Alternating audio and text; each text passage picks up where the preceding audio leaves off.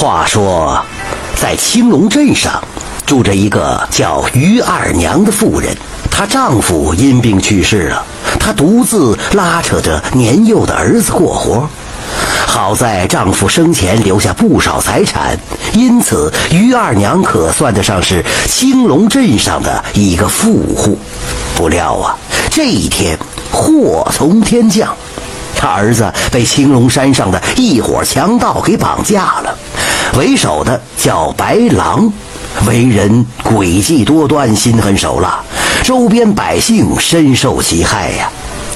官府倒是假模假样的剿过几次匪，可青龙山地势险要，官府一来，他便躲了个无影无踪。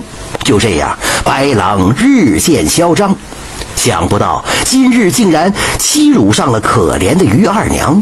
那白狼在信中说：“速备纹银一千两，不得报官，否则收尸。”于二娘收到消息，吓得魂飞魄散，好不容易镇定下来，正要嘱咐下人不要报官，嘿，可是官府的人竟然不请自来。于二娘顿足痛哭啊！谁让你们来的？这不是明摆着要置我儿子于死地吗？告诉你们，一千两纹银我出了，甭说银子，就是要我的命也给呀！官府的人听了，只得灰溜溜的回去。临走前，没忘了让于二娘奉上一笔劳军的银两。于二娘火速备下银子，赶着车就直奔青龙山。谁知道刚到山脚下，迎面撞见一块巨石下躺着一个小孩，不是别人，正是他儿子。可是儿子已经头破血流了，明显是给活活摔死在石头上的。于二娘当场大叫一声，口吐鲜血，仰面跌倒。直到三天之后，于二娘才悠悠地醒过来。这个时候发生了一件大事。镇西一个绰号叫油老鼠的人，同样也被白狼杀死了。于二娘明明备了银子，白狼为什么还要杀他儿子？又为什么要杀了油老鼠呢？白狼给出了答案，他在油老鼠的尸体上压了一张纸，说明了真相。原来呀，这油老鼠竟然是白狼设在青龙镇的一个暗钉。一直以来，青龙镇的富户无论隐藏的多么深，白狼洗劫他们总是又快又准又狠。原因就是有油老鼠的密报，而白狼每次能顺利躲开官兵的围剿，油老鼠同样出力不少。这一回呀，油老鼠密报于二娘有银子，白狼马上绑架了于二娘的儿子。油老鼠随即瞧见了官府的人进了于二娘家，他也立即报告了，结果惹得白狼撕了票。但白狼很快发现错了，官府的人进于二娘家只是借机敲诈而已，于二娘根本就不领情，反而痛骂了他们一顿。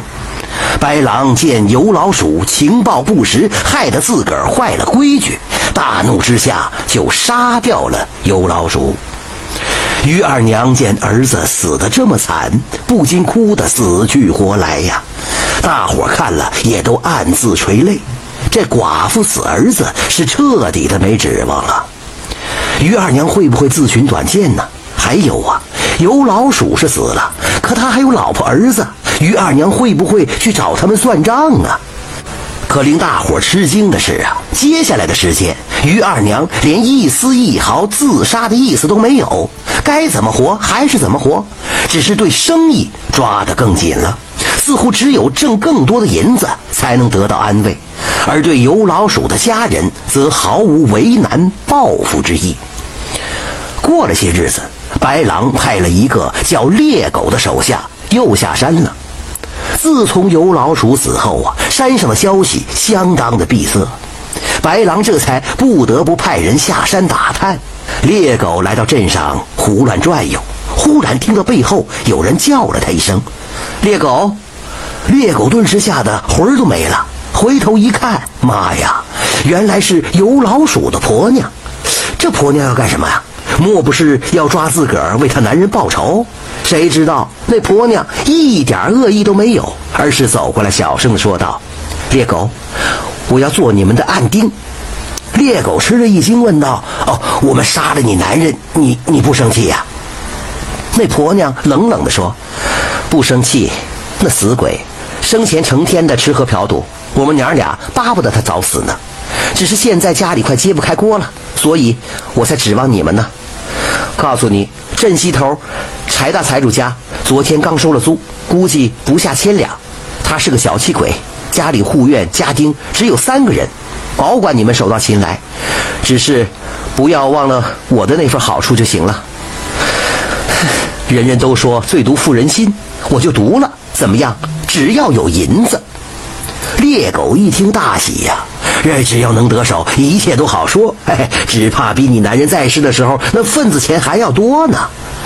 等猎狗回去报告了白狼，白狼一听就犯疑了，说：“我们杀了他男人，他竟然肯给我们通风报信，只怕其中有诈吧。”猎狗摇摇头说：“哎呀，那婆娘的样子不像有诈，而且我探听过了，他家的日子确实过不下去了。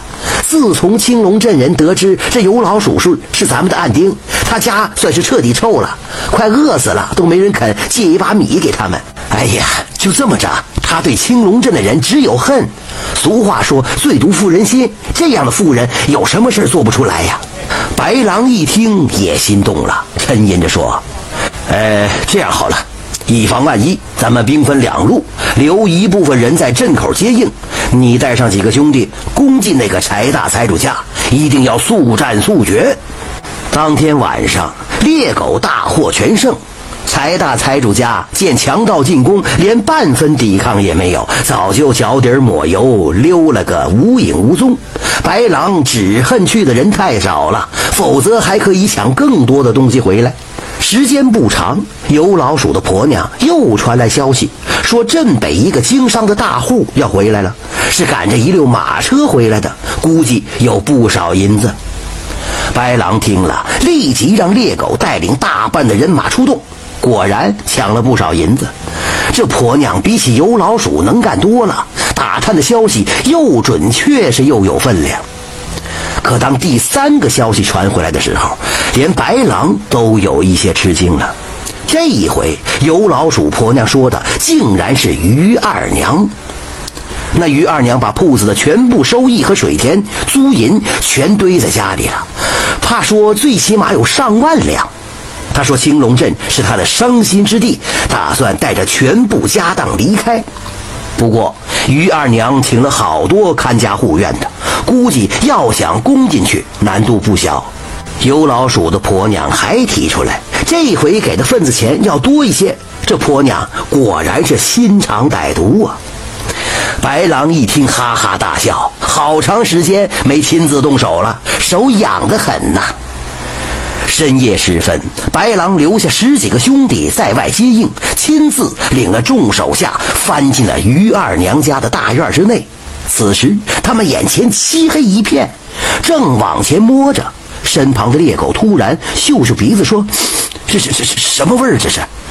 几乎同时，白狼也闻到了一股奇怪的味道。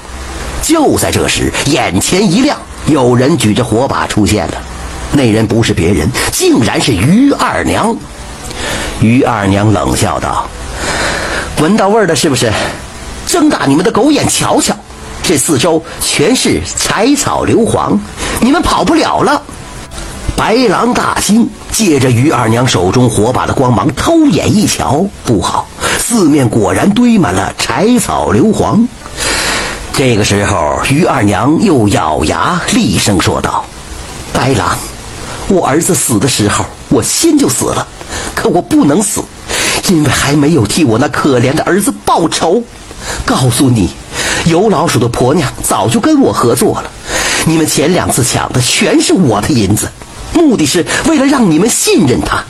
还有，现在外边全是官兵，我花光了所有银子，终于请来了他们。儿子没了，我命都可以不要，还要家产何用啊？于二娘说到这里是仰天大叫：“儿啊，娘为你报仇了！”说完就要把那火把伸到身边的硫磺上。谁知道就在这个时候，只听“嗖”一声，于二娘惨叫一声，跌倒在地，她的胸口中了一支箭。这一回轮到白狼大笑了。刚才那支箭正是他射出去的，他得意的叫道：“哈哈哈！就凭你个娘们儿，能有多大本事？兄弟们，准备强攻！官府的战斗力，怕还真不是咱们的对手。”于二娘在地上痛苦的挣扎着，眼里不禁流露出了绝望之色。就在这个时候，人影一闪，有人拾起了火把，竟然是油老鼠的婆娘。火光当中，这婆娘竟然也是一脸的刚强，说道：“姐姐，跟你一样，我也早就不想活了。你说我还有脸活在这世上吗？只是以前还不到时候，现在到了。我已经把儿子托付给邻居们了，他们看在我烧死这伙恶匪的份上，也会照顾他的。”白狼这回真吓得魂飞魄散了。油老鼠婆娘已经闪电一般扔出了熊熊燃烧的火把，夜色中火光四起，爆炸声惊天动地。而那两个可怜的女人抱在一起，快活的大笑了起来。这真是杀子之痛心中记，姐妹联手设巧计。烈焰熊熊烧恶匪，仰天长啸魂归去。感谢您的收听，想继续收听下一集的，那就点个关注吧。